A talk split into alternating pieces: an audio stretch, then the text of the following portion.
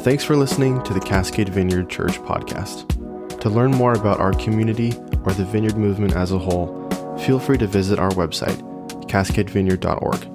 There you'll also find additional teachings, information on our various ministries, and other resources for further developing your faith. Our Sunday live stream starts at ten a.m. at cascade vineyard dot org slash stream or on Facebook at Cascade Vineyard Church. Thanks for tuning in.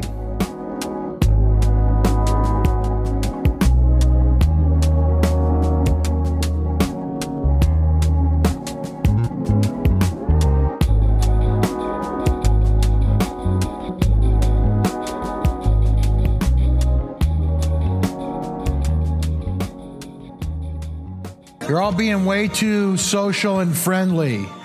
Knock that off. No, I'm just kidding. Good morning. Welcome to Phoenix Vineyard. Man, I, I I actually have some very, very dear friends of mine at the Vineyard in Phoenix, and every time I look at the national weather and it's like one hundred eighteen there, I always text them and make fun of them. Now they're texting me to make fun of me. What is going on? What is happening with us? I, and hey, if you're freezing right now, I'm sorry. When we came in this morning, I cranked the air. I turned it back up a little bit because it was getting pretty cold, but it was hot in here. I just thought we should cool things down. Uh, also, I wanted to just, uh, again, say about baptism. Rennie mentioned baptism. Um, if you have never been baptized, or it, I know there are a lot of folks who possibly were baptized as infants or small children in different traditions, and maybe either have forgotten that or don't don't have memory, or, or maybe it wasn't really a meaningful or conscious thing. And I would mention to parents with kids that are uh, getting older, any of those categories, if you would like to be baptized or you're interested in getting baptized, come see me, and we'll, we'll talk a little bit about it and work that stuff through. Uh, you know, we, we really, there's the scripture talks about the age of accountability for kids. Uh, in our estimation, that is determined between the parents and the kids. So if, you know, if, if you uh, thinking about having one of your kids baptized or would like to be, uh, then come and see me and we'll talk about it. I think it would be uh, appropriate and good for the most part for that, for that to happen. So do that. And again, welcome. Glad you're here this morning. Uh, glad you're there this morning. If you're home, it's been uh, just wild time, crazy week. Uh, heat wave and everything, and people are, you know, it's just wild. But uh, we we have, it's really awesome to be able to continue to serve our community. We've had our uh, food pantry open every week, which is always a blessing for us and for our community. And I was talking to Rennie this morning about uh, something we haven't done in a long time, which is we used to do to-go bags of, of food and supplies that you could take from here and hand out to people that you see that are homeless, either on the freeway ramp or something like that. And we have been out of those forever, but we're going to, we're going to, next month, we're going to put some of those together and have that re-implemented into our system. So that'll, that'll be a, a, a real blessing for some of us too. So, uh, we're in the book of Ephesians. We've been working through Ephesians slowly, uh, for, I think, I don't know how long, almost a year maybe.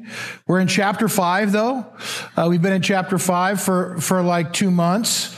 Uh, not really, but it, we are going slow. But today, check this out. We, we're going to cover nine verses. I, I know. A whopping nine verses this morning. Um, I am going to, last week we read chapter five through verse seven. Uh, but we didn't really, I, I didn't talk about verses six and seven, and I want to back up and do that, uh, look at verses six and seven, and then we'll move forward for verses eight through fourteen. Uh, but before that, our title this morning da, da, da, da, da, is Out of the Darkness into the Light. Uh, let's pray, and then we'll, we'll dive right in. Father, thanks so much for just the opportunity to be together.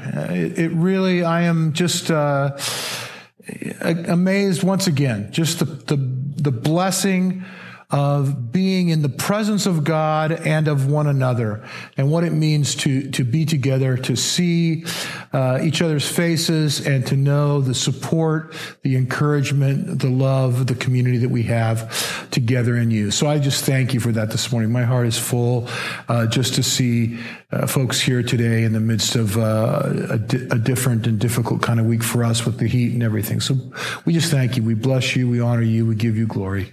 Uh, we pray you would open your word to us this morning, that it really would just speak to our hearts. In your name we pray. Amen. All right. Uh, let's just, uh, like I said, look at verses six and seven again. Let no one deceive you with empty words, for because of such things, God's wrath comes on those who are disobedient. Therefore, do not be partners with them. Wow. Uh, Last week, if you remember verses one through five, there was sort of a list of different behaviors that are improper for God's holy people. Uh, and, and now to, to continue that thought, Paul says that God's wrath will come on those who are disobedient. That's kind of, that's, that's a tough sort of verse. I mean, um, We talk a lot about God's love, about, you know, about God's grace. God is a gracious God. He's a merciful God. He's a loving God. God is love. So how do we square that up? How do we, you know, God is love.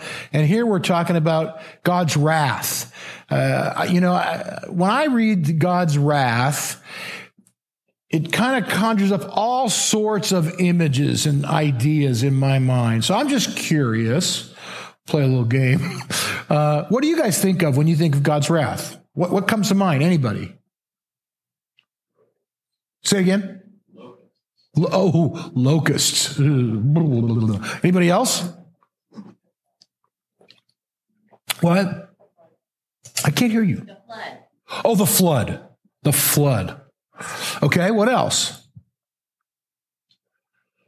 You just tr- rather not think about it.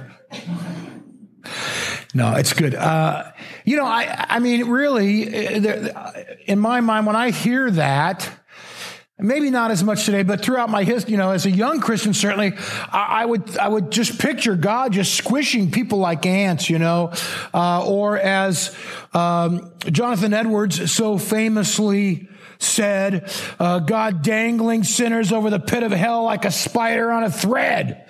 God bless him. God bless Jonathan Edwards for that image. Um, you know, there's these ideas of God just exacting revenge on people when you think of God's wrath. Uh, let me define for you, I'll do my best this morning to try to describe, define God's wrath as I understand it. And again, I'm uh, I'm not a, a theologian or the son of a theologian, so this is my best effort. This is what you got. Sorry. Uh, but I think to understand God's wrath, we have to back up a little bit first and look at God's grace. So if you would go to the next slide for me, Amy. The grace of God, we understand, is the unmerited favor of God.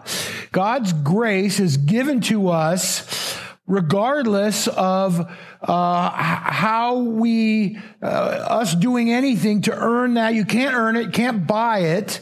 Uh, it's just given to us freely. The only thing we have to do in regard to God's grace is receive it.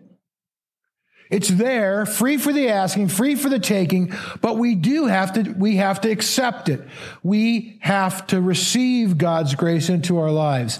And so, uh, with that in mind, uh, I believe the wrath of God is effectively this, being left to the consequence of sin. It's what happens when we don't receive God's grace in our lives, and sin bears fruit for us. And we know where that ends, don't we? Because one more slide, Paul tells us this, the wages of sin is death.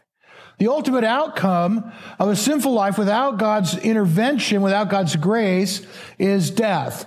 And that really, in my estimation, is the wrath of God. It's, it's Him leaving us to our own, uh, and, and us then bearing the fruit of that life of sin without God's grace. Uh, that really is the wrath of God, uh, coming into our lives. I, I appreciate here so much Uh, the N I V, I don't know what translation you guys normally read. I typically teach out of the N I V. When I'm prepping and studying, I always try to compare translations. I look at two or three or sometimes four or five different translations. But I like the, the N I V here because he says, don't be partners with people that live that way. And I like the word, the choice of the use of the word partners, because uh, what he's saying is, or what, let me say, what he's not saying is that we're not to ever associate with those people, with unbelievers. We're not to separate ourselves away from unbelievers.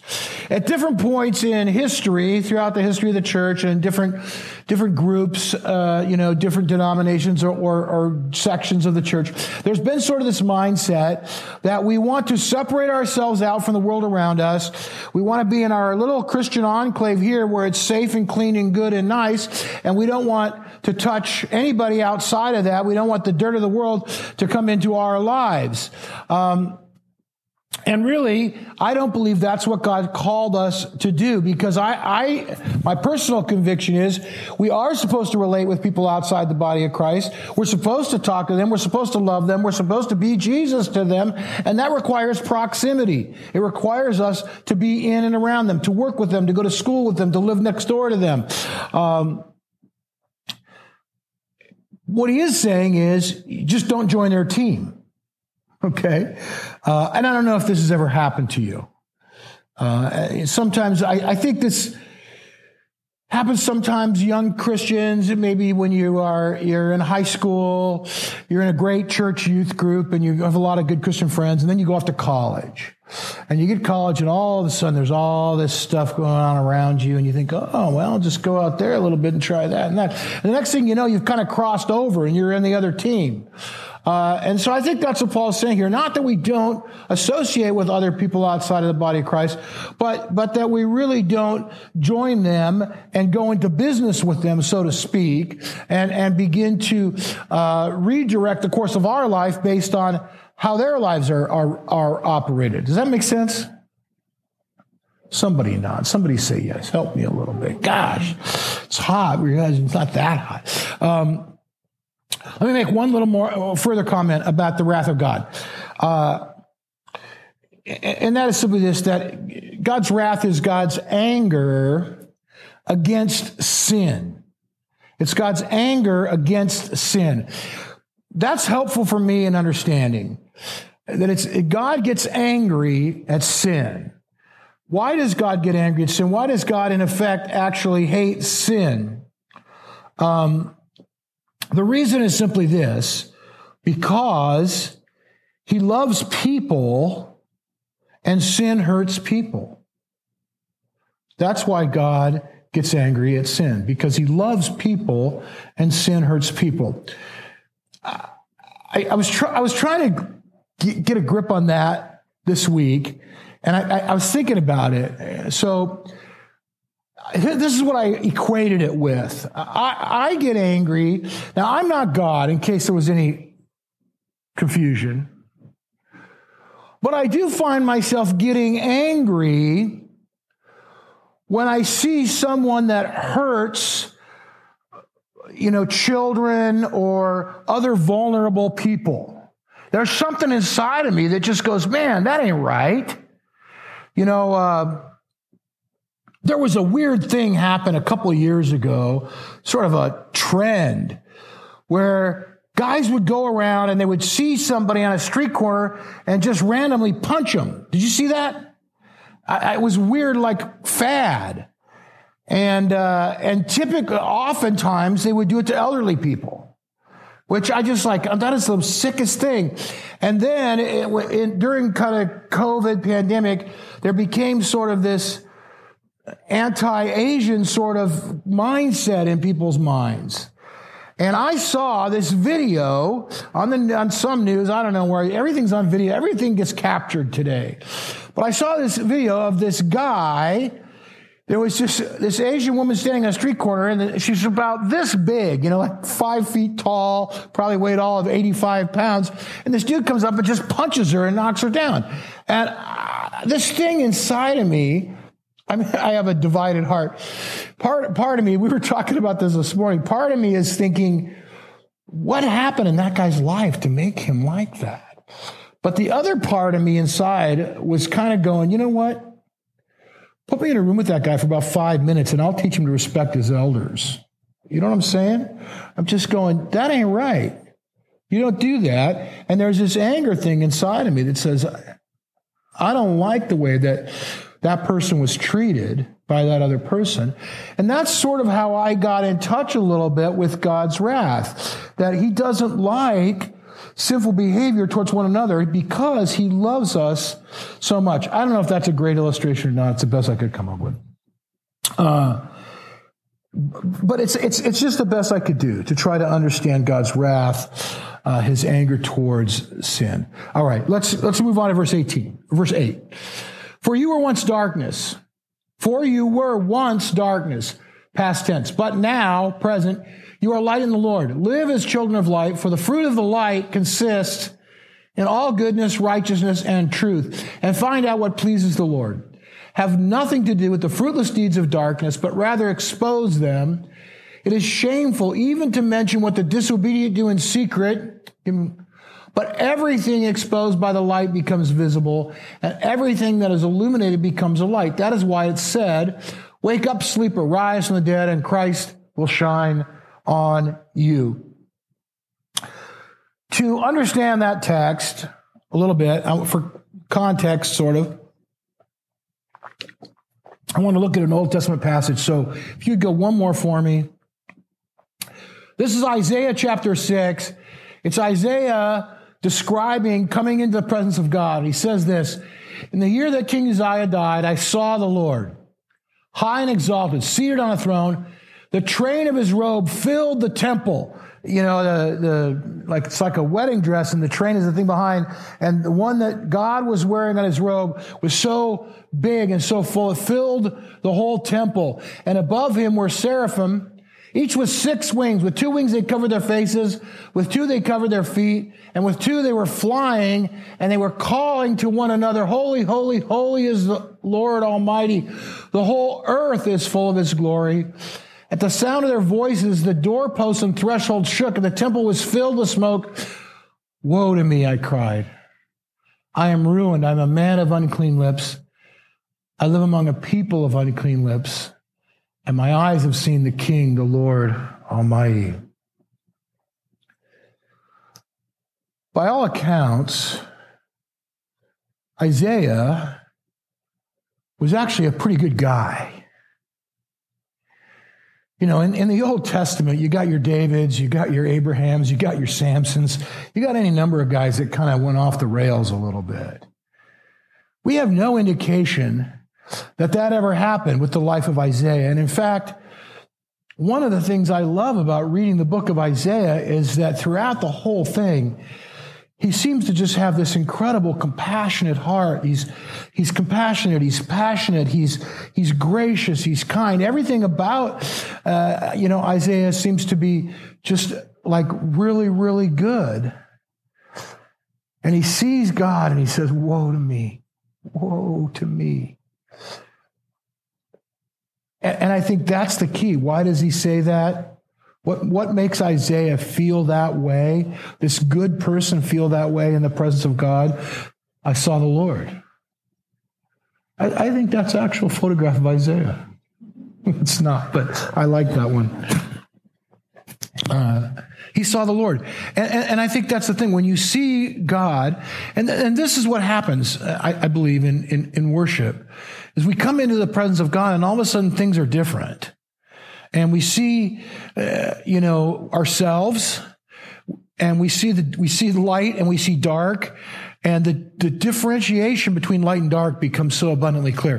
I think during the course of life, we just live in our lives walking around, doing our thing, and sometimes uh, the, the lines between light and dark seem to get blurred a little bit. You know what I mean? But you come into the presence of God, and they're not blurred any longer. It becomes very, very clear. And, and this is, I, I think, what happens to us sometimes is when we walk in darkness, you lose your orientation. You lose direction. Um, you don't see things as they are, and sometimes you see things that aren't real, and you begin to believe those things. And, and I'll be honest, you know, that's not a good place to be. It's not a good place to be. Paul says, but now you're in the light. You're light in the Lord. Um, here's a little household hint for today. Um, don't fall into the trap of comparing yourself with other people. That is always a losing game. You see this person and they are doing so good and their walk with God is so good. And you go, man, I, gosh, I wish I could be like Caleb. He's just such a good guy. He's so, he's got it all together. I can't, I don't know, I feel like just such a terrible.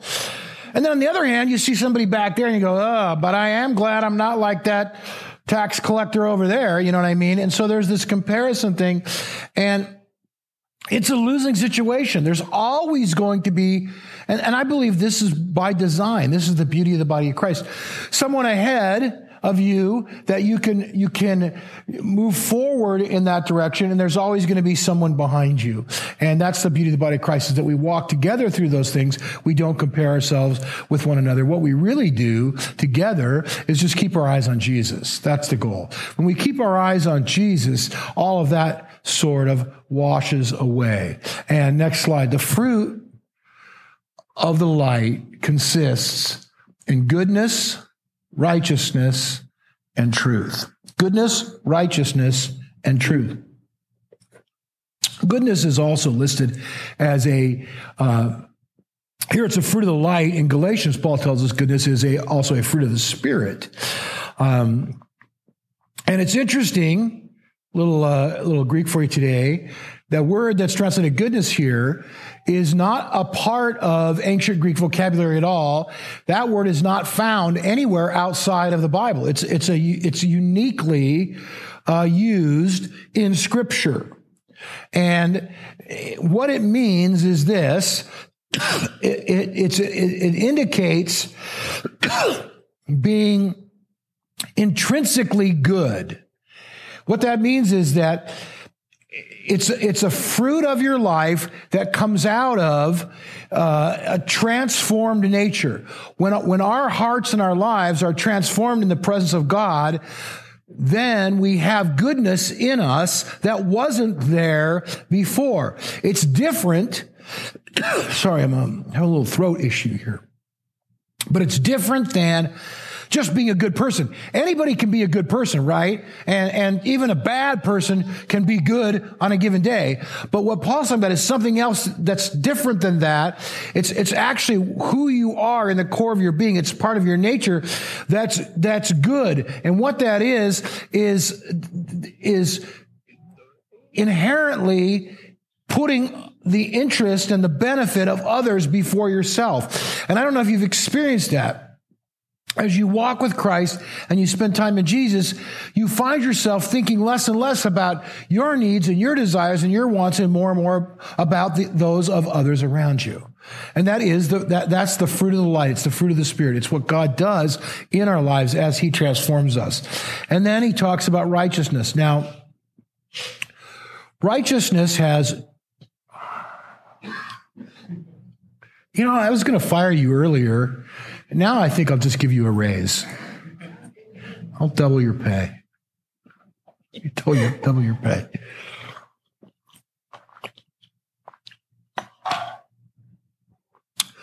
Righteousness has two dimensions to it, and this is important.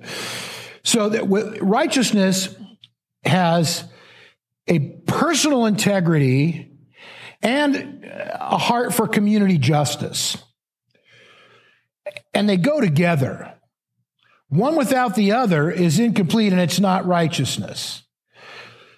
So let me give you an example. If you're protesting against injustice, but your behavior during your protest is as bad or worse than what you're protesting against, that's not righteousness. Does that make any sense? Don and I took our son out to dinner the other night, went downtown. It's the first time I've been downtown in a long time. And it broke my heart to drive around downtown Portland. Uh, we've lived here in this area for twenty-six years, I think.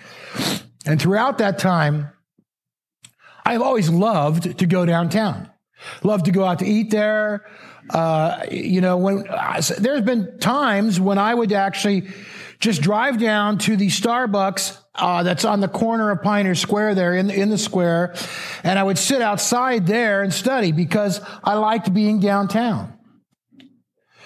And we drove around the other night and looked at the damage and the destruction and the graffiti and the boarded up windows and the mess, and it broke my heart. And I thought, look, it's been a tough time in the history of our country, and there's been some injustices which people should be upset about. But I don't think this is the answer to that. And it just made me long for and pray for the righteousness of God, where personal integrity is as much a part of righteousness as that community justice. And I just, I just challenge us as a people to keep that in mind. I think we should be upset with injustice and we should stand against injustice, but we should never stand against injustice in a way that our, that, that what we do is as bad or worse as what we're coming against. I don't know. That's just something that was rattling in my head about this. The third thing he says, uh, you know, goodness, righteousness, and truth. And truth is truth. That's what it is. It's just being honest. Being honest about who we are, who God is, and speaking truth into people's lives. And we've talked about that recently.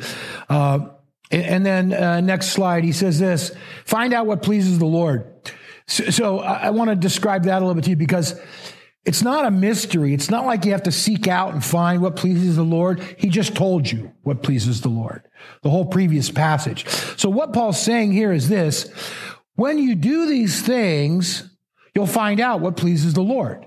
As you do them, you'll realize this is a life that pleases the Lord. How will you know that? When we walk in the presence of God, when we walk in goodness, righteousness, and truth, how do we know we're pleasing the Lord? I'll tell you how you know. Because you sense and know His presence in your life. God becomes very real in ways. So all of a sudden, you hear Him, you feel Him, you see Him in, in all kinds of ways and places that you didn't before. And it really is a beautiful thing to, to be in that place where God is just that close. And you know that your heart is in sync with His. And that's what happens when we walk in the light.